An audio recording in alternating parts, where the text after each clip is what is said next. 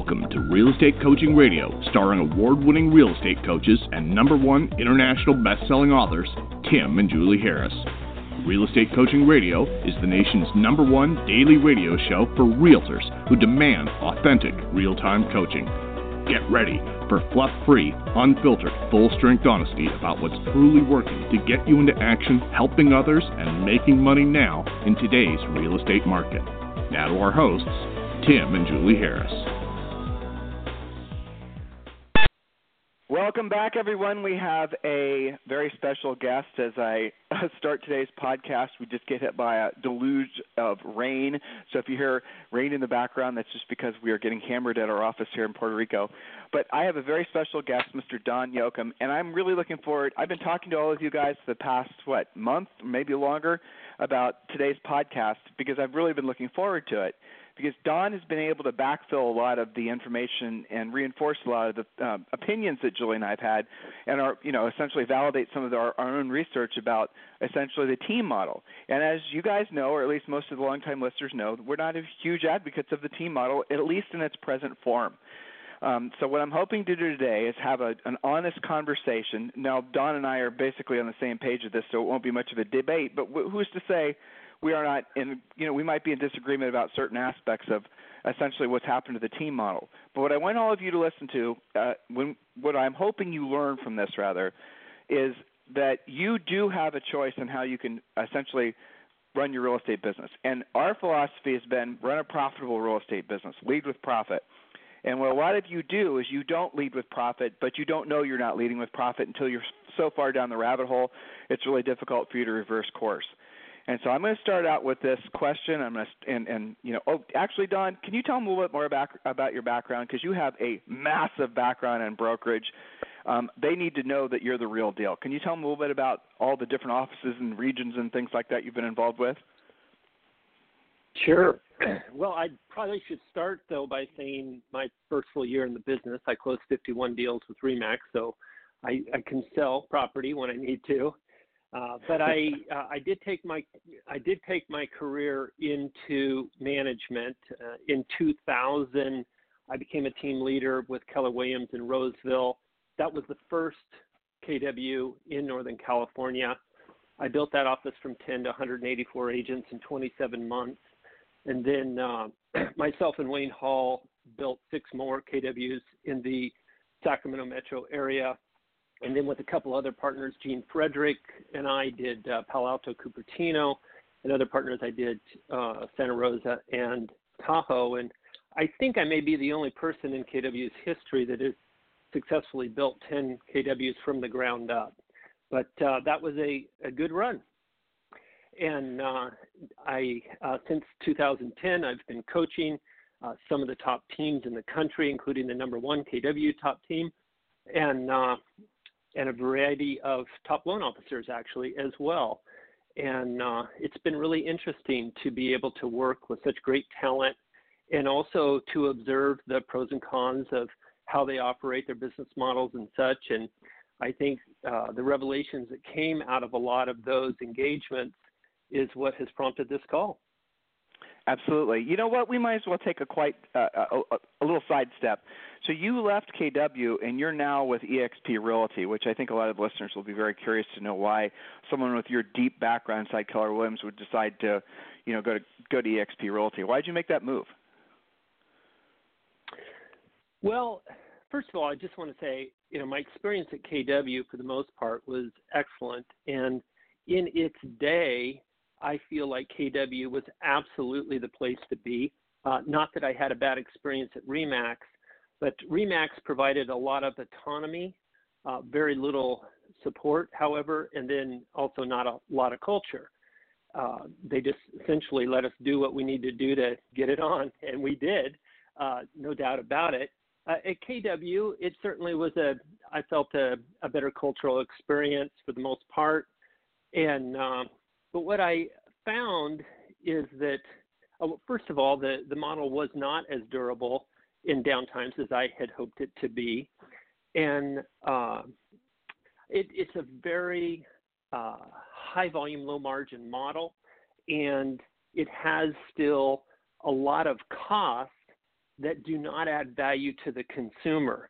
And when we are coming of the age of the internet infiltrating our business, the likes of the Zillows and the Amazons of the world, uh, with a real prospect of them becoming competitors, I think any company that is organized with costs that do not add value to the consumer, uh, I wouldn't say that their company is in jeopardy, but I would say their model uh, is in jeopardy of not surviving this next correction. You know, we've we've seen commission compression between the agent and the consumer.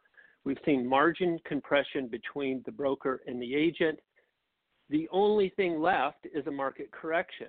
And one of the things that people fail to see is that a bad model or a mediocre model, I'm not going to call it a bad model, can survive a tailwind environment. But boy, let me tell you, when uh, when you enter into a headwind environment, those little mistakes that you make become magnified.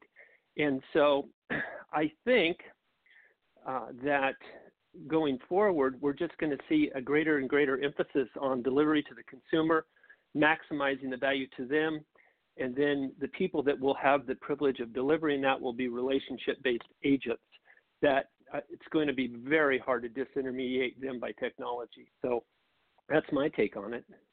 No, it makes perfect sense. And in essence, what he said, listeners, and we talked about this on the show before, is when you have a bunch of intermediaries or the it's essentially a franchise model versus an online model. It's essentially like what happened to malls. And what, it's what's happening to everything that is if it can be sold online, if it can be run more efficiently online, that's the direction that it's going. And um, yes, I agree with everything you said about KW. Gary's a brilliant guy, and the company that they built was fantastic, given the tools that were available. And I'm sure, you know, had there be a new KW that's coming about nowadays, well, heck, it's probably EXP Realty in all reality. They would have been virtual as well. So yeah, that makes perfect sense. And it is fascinating to me to watch all the you know, there's so many KW people that are rushing to EXP just because I think they see they're thinking like business people and they see the writing on the wall about what you what you just said being true. So let's talk about teams. Let's just really drill down. That's what pe- that's what people came to the show today to listen to. Do you think you said something kind of fun on the first time we spoke, but what do you think about the present team model? Do you think like the way that it's being taught or the way agents are thinking about running their businesses with buyers agents. And and again the latter part of the show we can talk about what your new vision is. But why is what do you think of that business model and what do you think the future of it is? Well, it's a very challenged model, and I understand why it was promoted. And I got to tell you, when I was the owner of the KWs, I loved the fact that Gary was championing my top talent going out and recruiting for me. I got literally hundreds of free recruiters. Okay, so that was great for uh, the folks that were in ownership and also got to make franchise fees. But uh, yeah, Wait, no, hold, I hold on, Don, team... Don, Don, Don. I'm sorry to interrupt, and I hope you don't lose your train of thought. But what you just said was so incredibly important that I want to make sure that the listeners got it. The reason, and, and I'm going to say it just directly, the reason that the brokerages love the team model listeners, is because it puts the people in the brokerage, the agents, doing what is the hardest job of running a brokerage, which is recruiting agents. So if you can t- convince a bunch of agents, ambitious types in your office, that now you need to form a team, now you need to go out and recruit, you're actually putting them in a position of taking over a, a very hard to do, expensive role in the brokerage for free. And they're out there promoting and then those agents that they're bringing in they're going to pay you know royalty fees they're going to pay more franchise fees. So from a owner's perspective uh, it is brilliant to encourage agents to go out there essentially and try to form these teams. But nowhere in these conversations and this is what we're getting to and this is the most important part of this i think nowhere in these conversations have there ever been anything you know chatter about what's best for the individual agent what happens to you and your profit? Are we even talking about profit? Why is it we're not talking about profit? So, Don, sorry for distracting you. No, you're right though, and I appreciate you emphasizing the point because it's it's too true. Uh, and I would go even further to say that the much of the coaching industry has even gone along with the charade. uh, because that has gotten them. It's so difficult to profitably run one of these teams that you've literally got to have a coach. And so a lot of coaches have got jobs because a lot of team leaders are struggling with the attrition and dysfunction of that team and, and the model they're in. So it, it has really gone on, in my opinion, way too long. And uh, I do believe there are some solutions. We talked about that. I think I've identified what I consider five flaws of that model, and I'd like to believe that I have identified solutions for the same. But uh, well, why doesn't it work though? So, so what's wrong with the team model? Why does and when we say it doesn't work, Don, let's start out with that question first. Why doesn't what when we say it doesn't work or it's a bad business model? That's we're assuming that the goal is to make profit, and right, and right. I mean, that's the reason that we're that we're saying that if your goal is to make profit from running a real estate business, a practice, a team, whatever you want to call it, if your goal is to make the most profit you possibly can, we're saying that the traditional way that people are going about scaling their real estate practices through teams is a bad way of doing it. Is that what we're saying, Don? It is. And here's the thing, and I want to make sure that people understand I'm not saying that there aren't teams out there, and I don't believe you're saying that aren't making profit. They are, but here's what happens. And when Realogy goes and buys a company from a small brokerage, the very first thing that they do is they strip the income out of the P&L from the owner because, you know, you're buying his brokerage, he's going to go away, right? And so then they recalculate the income and apply a multiplier to it. Well, if these teams would strip out their personal production and then look at their P&L, then they have a more real picture of whether or not they have a viable business model. Further, I would say you know, Robert Kiyosaki's even definition of a business is that you, one could leave it for one year, come back, and it would be bigger and more profitable than when you left. And if people would apply that test to it, I think you'd find that you certainly didn't have a business, uh, let alone a highly profitable one. And so we, uh, and, and but, I have. I'm, I'm sorry to. I'm sorry to interrupt you, you again. You go ahead. I really am the first point was so again incredibly important.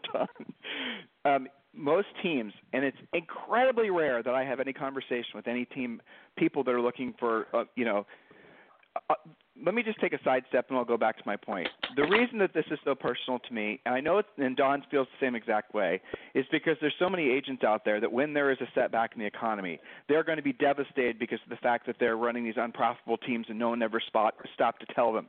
Their their coaches are lying to them. The, I mean, assuming again your goal is to make profit. Nobody's telling them the truth about what they're doing.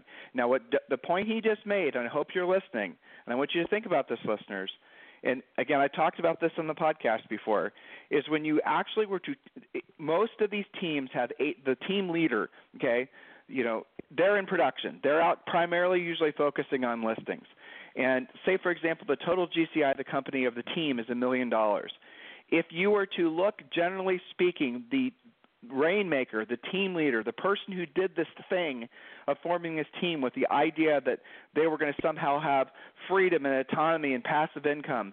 What almost always happens every single time I've ever had this conversation is was when you take out their production, the number that they brought in, the money that they brought in about a million dollars, and you compare it to the money that brought that brought in on the buyer agent side, what you almost always see is they're they're subsidizing the the uh, buyer agent side. In other words, if there if it wasn't for their production, their own personal production, the buyer agent side basically would be bleeding cash because the cost, the commissions, all the rest of it.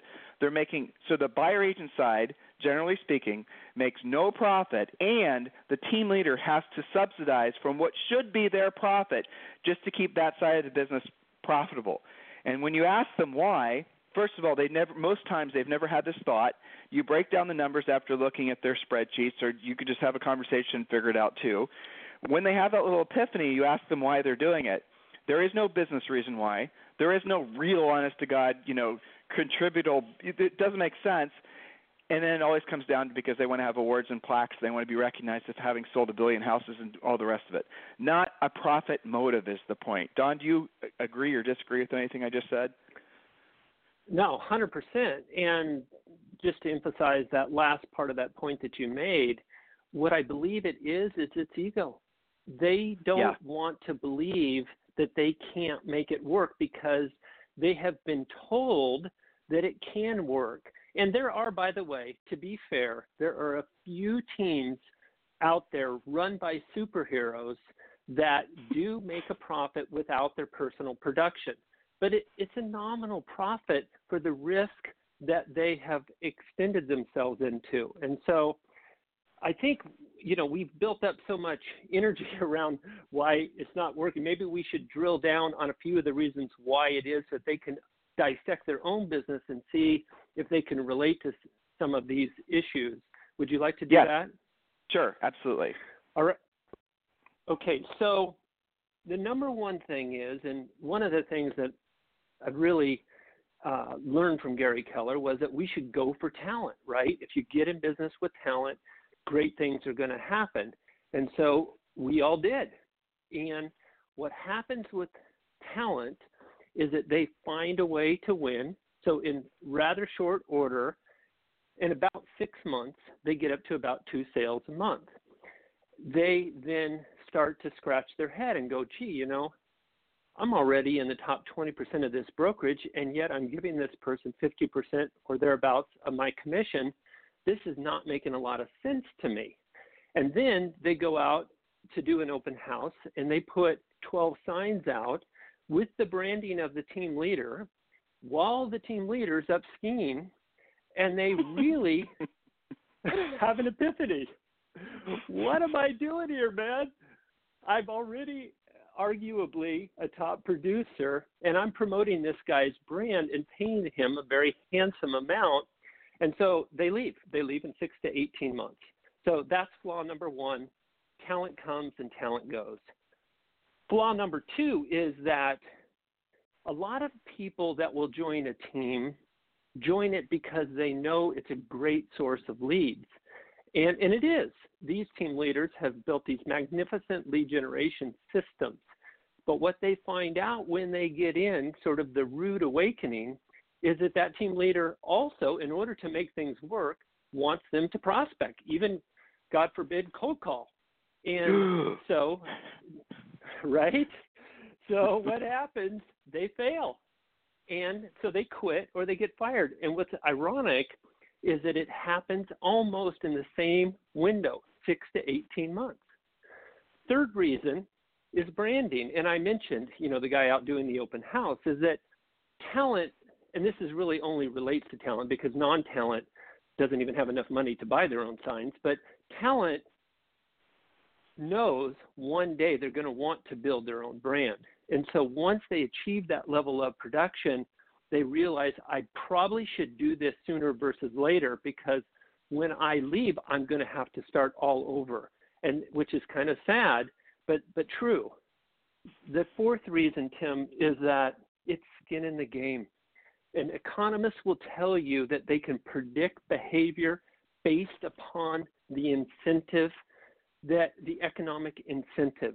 And so when you have a team leader that is spending all the money, you're going to have agents that are going to want you to do more and more. Well, it's worked out up until recently because we've had seven years basically of this unbelievable market.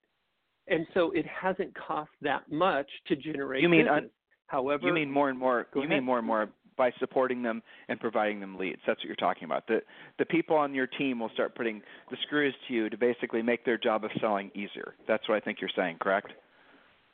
A hundred percent. That's exactly right. And what happens is is that that works in a tailwind environment.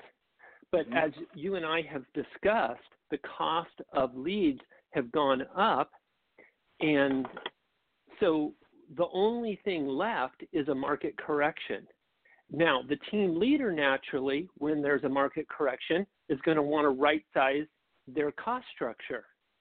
But the you know, the sub agent, of course, is going to want them to double down on their marketing. And so that's where the conflict becomes. And so it was already a high level of attrition, literally goes through the roof.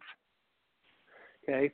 The fifth thing is that these teams have been localized because most of the franchise systems in the country are independently owned. Like when I built those 10 franchises, I was a common owner in each of them, but every single one of them had a separate ownership group.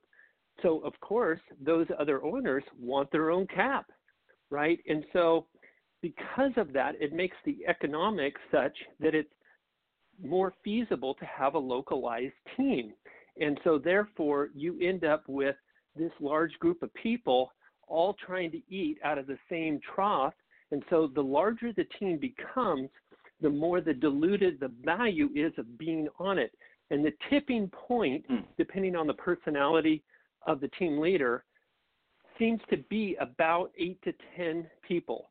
If you go above 10, the attrition rate will accelerate exponentially because you've got this phenomena with everybody fighting over the same business in the same area for the same leads.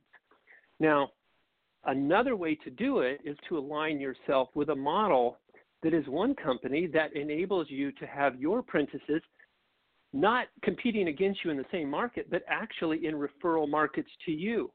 And so, what happens when you do that is you actually increase the value of being on the team with each hire because you're not just building a referral partner for yourself, but for every member of the team. So, the guy in Roseville is getting referrals from the guy in Walnut Creek, but so is the guy in Santa Rosa right? So, because I'll tell you what really sucks is when you put your time, money, and energy into big talent, they get successful, and then they go compete against you in the same market with the same systems and strategies that you taught them, maybe even with leads that you helped them generate.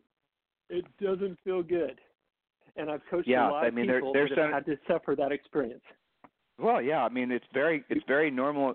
Well, I mean, just uh, this is the reason, Don. And honestly, we talked. It, our coaching program revolves around getting agents just to focus on being prominently listing agents, and just focusing all their energies on just being a listing agent and keeping and maintaining a certain number of listings at all times, cherry picking the occasional buyers.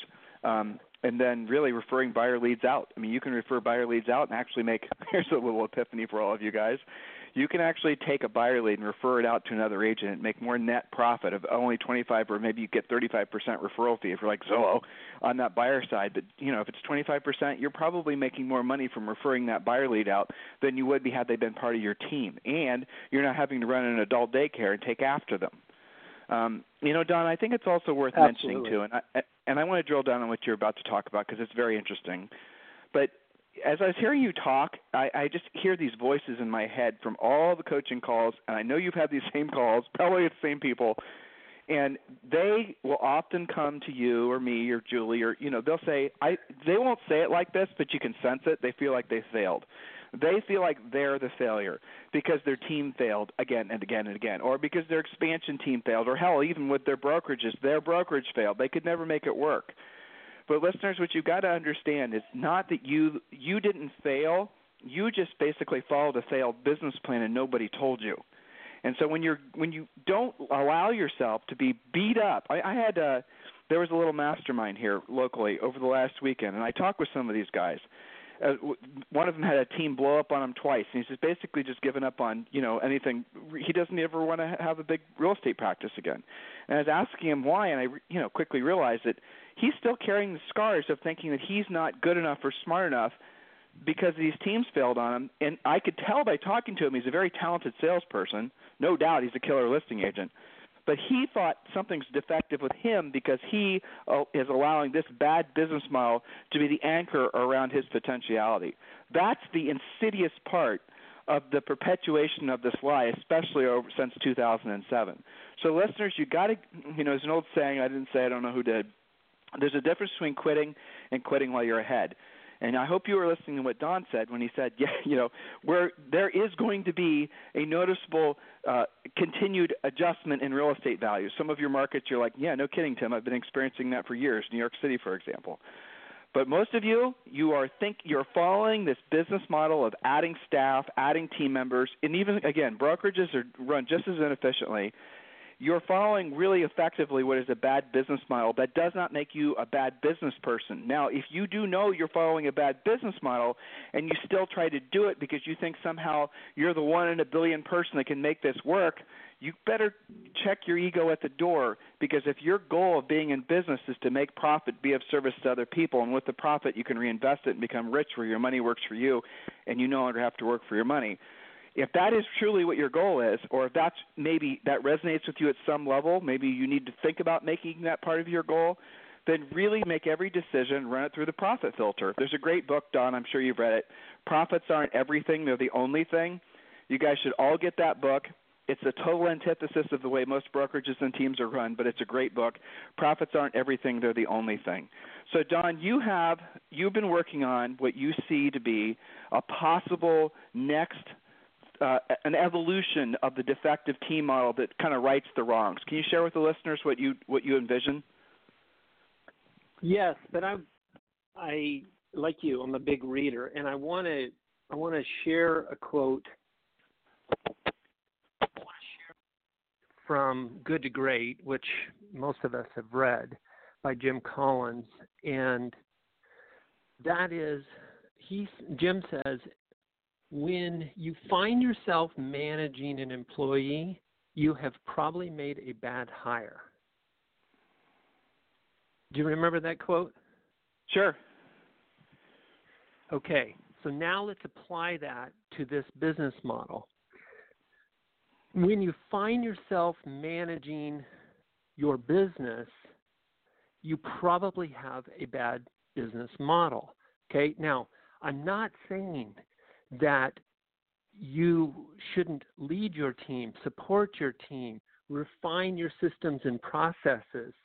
Okay, but remember, talent will find a way to succeed. Your job is to give them an infrastructure with which to do it. But if you're having to continually manage their behavior, it may not be that they're bad or that you're bad, like you're saying. It may be that you're just running a inefficient system, which I believe to be the case. So I just wanted to make that point and encourage them to, if they haven't read Good to Great, that is maybe arguably one of the best business books of all time. Yeah, definitely. Jim Collins is a, an excellent modern day author too. Um, so, so what do you see as what's going to happen? Well, let's just put. I think we need to put a, a hard stop on sort of talking about this, and then I really do want to drill down the time remaining and tell them about what your the thing you sent me, which I thought was really fascinating. But here's here's the hard stop, listeners. If you don't have an you you absolutely positively need to have a moment of truth with yourself. If you're thinking about doing a team, chances are you're going to basically not make any money from it. It's going to cost you literally years of your life and potential so much money. It's just it's an, a crazy business model. Number two, um, if you're in the midst of this team thing, and you're one of these people that's so frustrated, why can't I make it work? It's not you. You have to accept the fact you're just following a bad business model. Imagine two franchise restaurants. You have a, um, you know, you have maybe something like a, an old Kentucky Fried Chicken that's sitting right next door to a what is that? What's that real popular restaurant that it always has a line going around the corner of every every new location Chick-fil-A. they open? Chick Fil A. There we go. Okay, I've seen this happen where you'll have you know an old KFC and a Chick Fil A, and and the Chick Fil A will have to have it's like traffic control every day at lunch. There's no place for people to park, but there's the KFC next door. What happened there? It's because the KFC is the old business model. The KFC is the they're still trying to sell a version of the old product. They're Strout, you know, and they have a franchise. They have all these different things. Chick Fil A they sell franchises, but it's completely different. The manager, how they manage their franchise holders, who they decide to be, for, and the way that they go about, you know, monetizing the business. Everything is different. The food product is different. The level of service is different. Obviously, that's what resonates with customers because I have never seen a Chick Fil A go out of business where I'm seeing KFC's. Ah, man, now we're not going to be KFC. Now we're Kentucky Fried Chicken again. You guys get the point? So it's sometimes it's just the well, business model that you're following. Yes. Yeah, and Tim, to your point about the KFC and Chick Fil A, go in and observe the quality of the employee in those two businesses. Because Chick Fil A has a superior business model, they're able to pay a premium wage and they're able to attract a greater talented individual. There's no comparison between those two employees. And so people think sometimes that talent will be the solution. And what I would suggest to you is it has to start with the a business model that will attract and retain the talent. And that's another thing that you and I have talked about is that we when you go to recruit somebody, one of the things that they're if they're talent, they may be asking themselves, and if they're not, they should be asking themselves, can I attain your level of success without leaving you? In other words, is your model going to enable me to be you? And in the case of the traditional team, there it can't. The only way that it works is by charging them a significant amount of commission. And even as you've mentioned, that creates a very nominal amount of profit. And so you can never take that new agent and up and make them the team leader. Now, some people say, well, yeah, but we do the expansion model but that team leader is still taking a sliver of the margin. And so we have more people eating out of the pie. And so as you go forward, it becomes a diminished return and therefore it doesn't perpetuate. And so you're basically forcing talent to leave you to be like you. And and that's you know, arguably another one of the flaws. Yeah, it's interesting.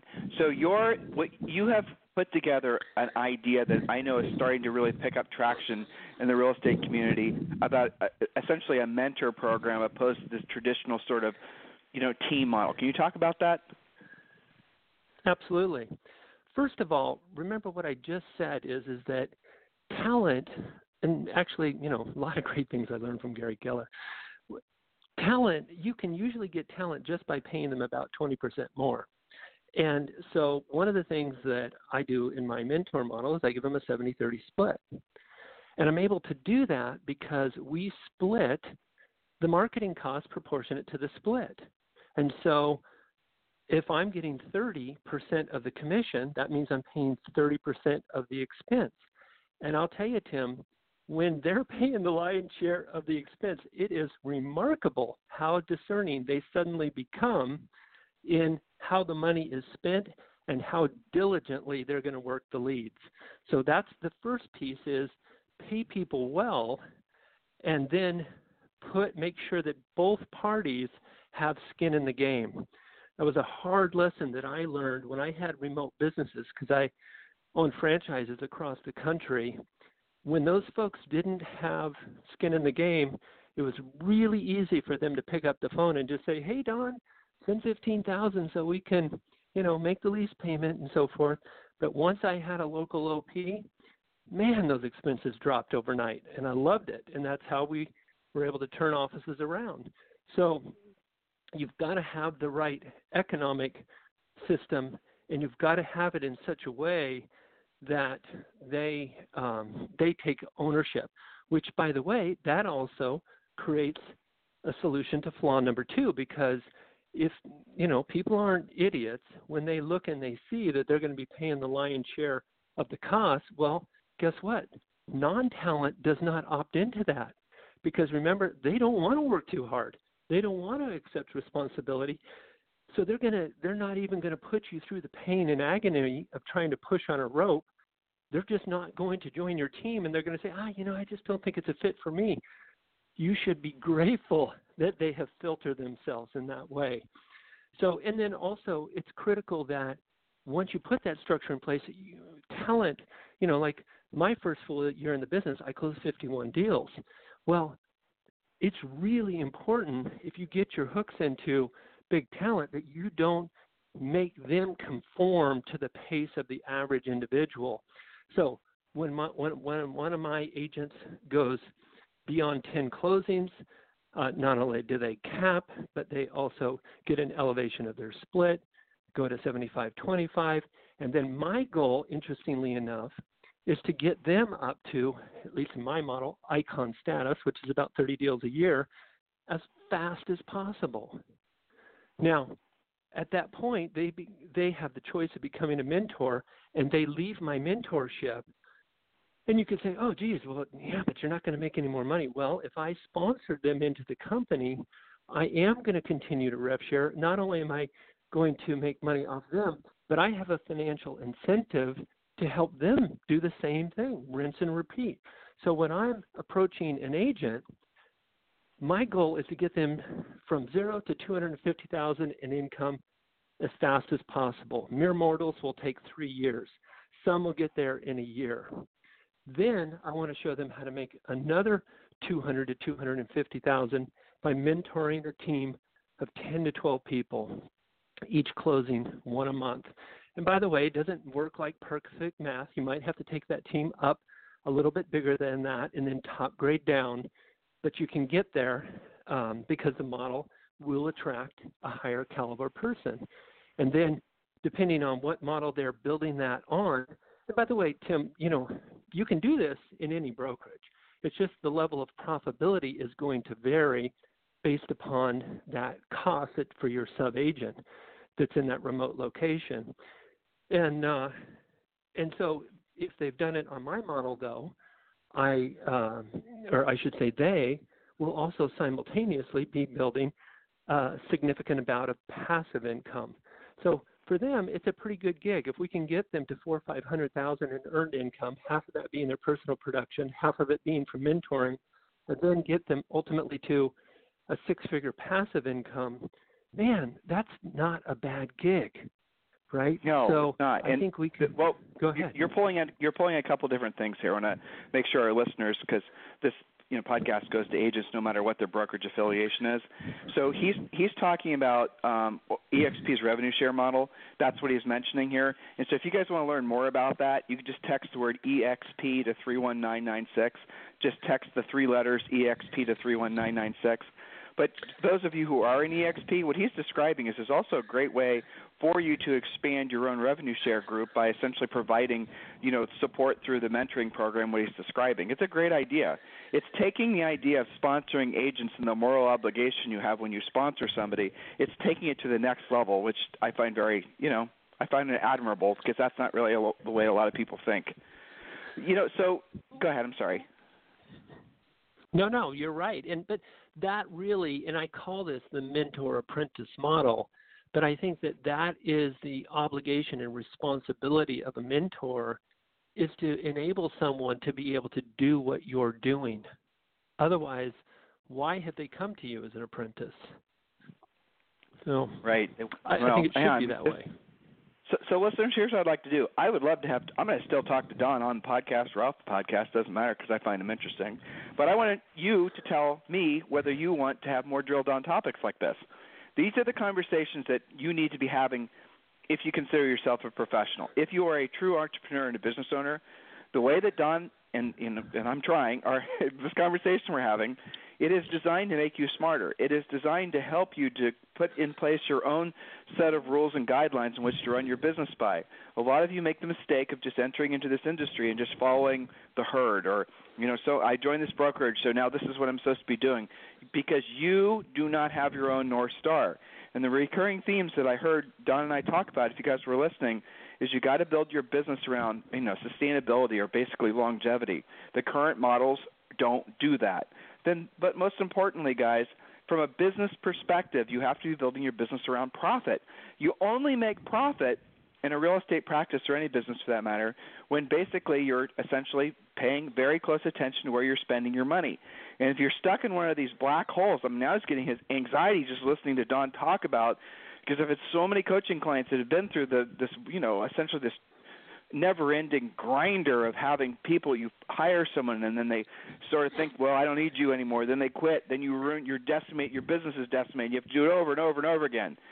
So i love his mentor idea. I think there's a lot of opportunity there for some of you who are realizing the insanity of really following that old business model. But here's the other side of it too. Really guys the if you really want, truly want a long-term sustainable, I don't like that word as much because it's overused, but I'm overusing it on this podcast too, so I'm being a hypocrite. But if you really do want a long-term sustainable real estate business, you can't be basing it on buying leads. You have to learn how to get the business yourself, and you have to learn how to be a listing agent. Because when you have a listing agent, you really you are a listing agent. You really do have autonomy from all these little gyrations and ebbs and flows. Your economy slows down, your housing market slows down, days on the market extends, take more listings. Learn how to be a really efficient pricer and communicate with your sellers and all these types of things. That's where the money side of the business has always been and always will be. Don, I have a sort of a random question for you. Actually, you and I didn't talk about this before. Sure. I'm kind of interested in your take on this.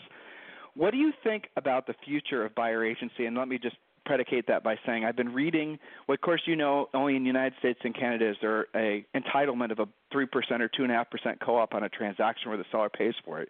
In the rest of the world, I'm always saying Don knows this, but many of you guys don't. And the rest of the world doesn't work like that. There's no MLS. There's no you know entitlement of a co-op.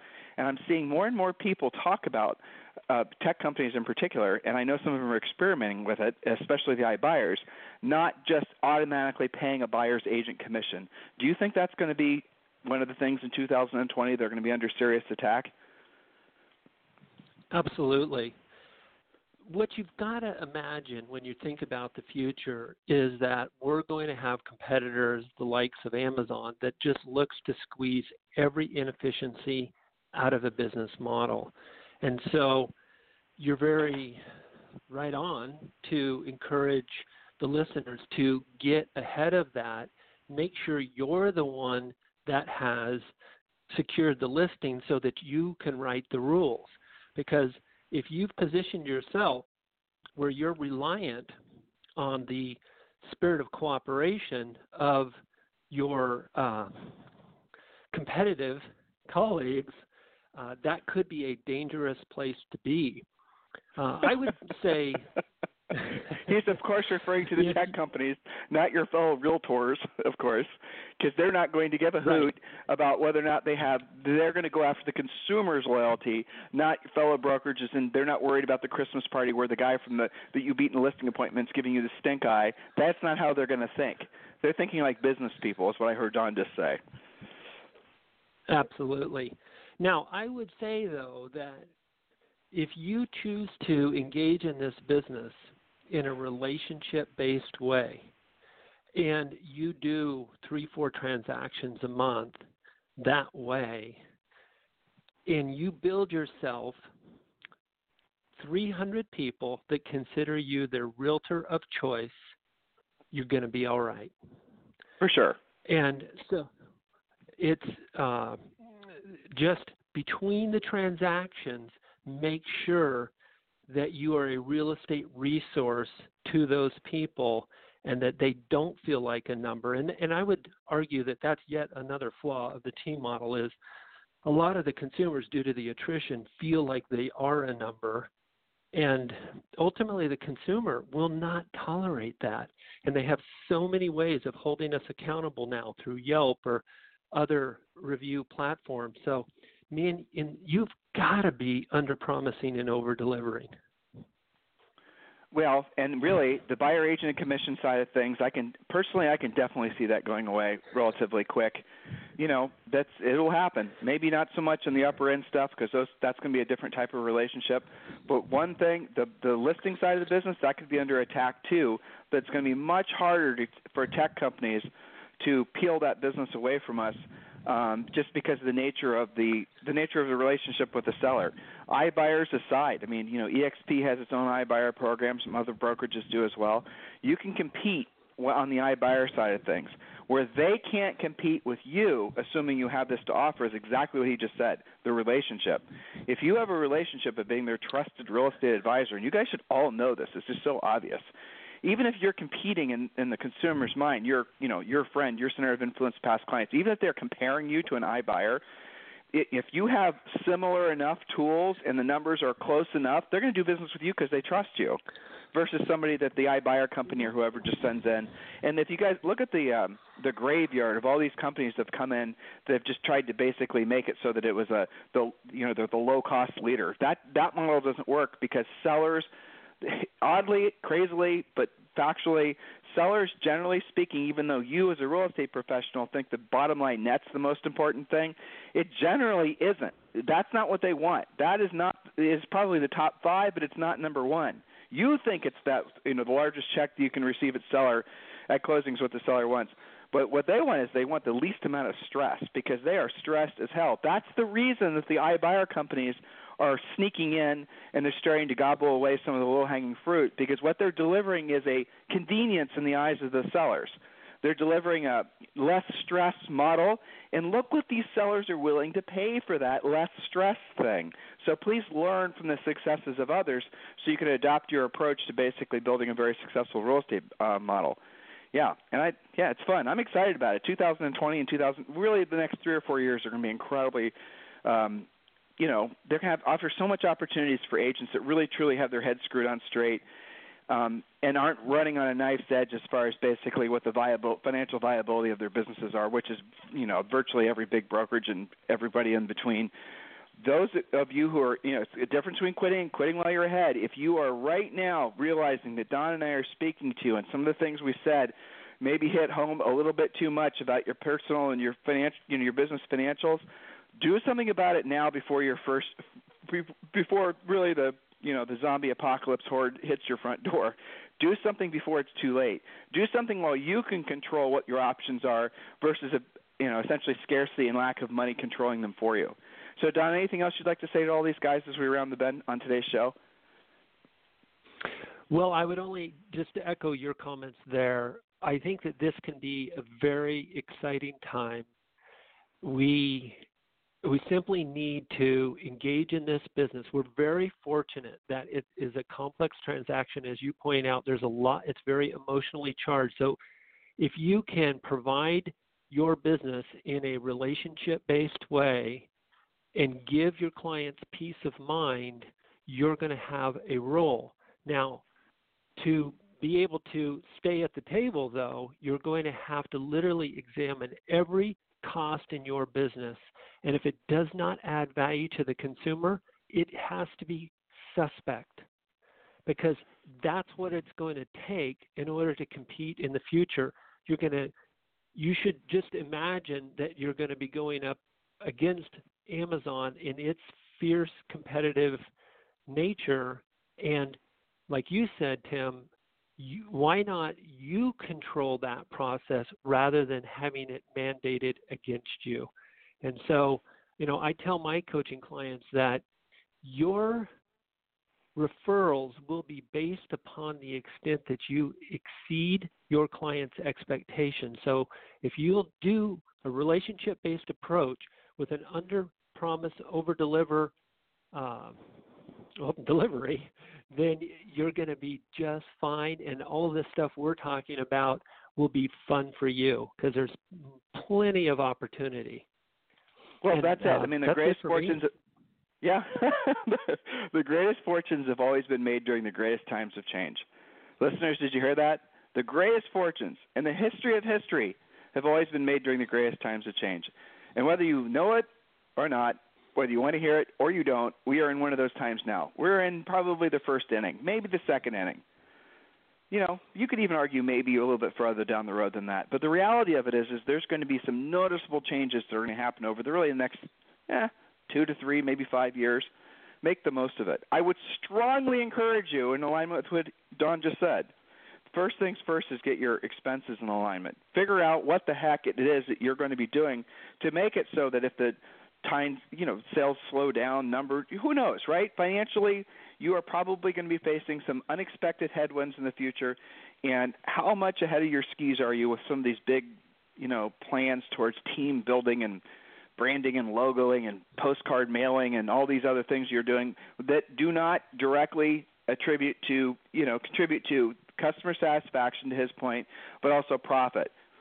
If you can't directly say that expense led to a transaction, then maybe in times like this you need to not be doing it at all. You need to really be recalibrating what consider recalibrating how you've been thinking because in the old model, which most of you are already feeling that we are definitely coming out of, some of you will start experiencing it next year. In the old model, the cash flow covered up mistakes. You could be doing all kinds of dumb stuff in your business, but because the mon- the velocity of the money comes in, nobody really pays attention. It's when the money slows down that's when you start feeling the pain because the bills still come due. So please do the right thing, yep. guys. I would I would definitely suggest you start with taking a hard look at what brokerage you're aligned with. I'm sure Don's not going to argue with me about that point. So text the word EXP to 31996. Get started there. And thereafter, guys, I would strongly suggest you connect with Don, see what he has to say about his mentor uh, program. He sent me a very good um, outline, a description of it. Actually, Don, if you don't mind, well, you might mind because this is your copywritten material, but what would you think about um, attaching that to today's podcast in the notes? It's up oh, to you. 100%. Yeah. Yeah, no, okay. absolutely. And uh, I may have even made a refinement since I sent it to you, so send I'll it. send you the freshest copy. My goal, yeah.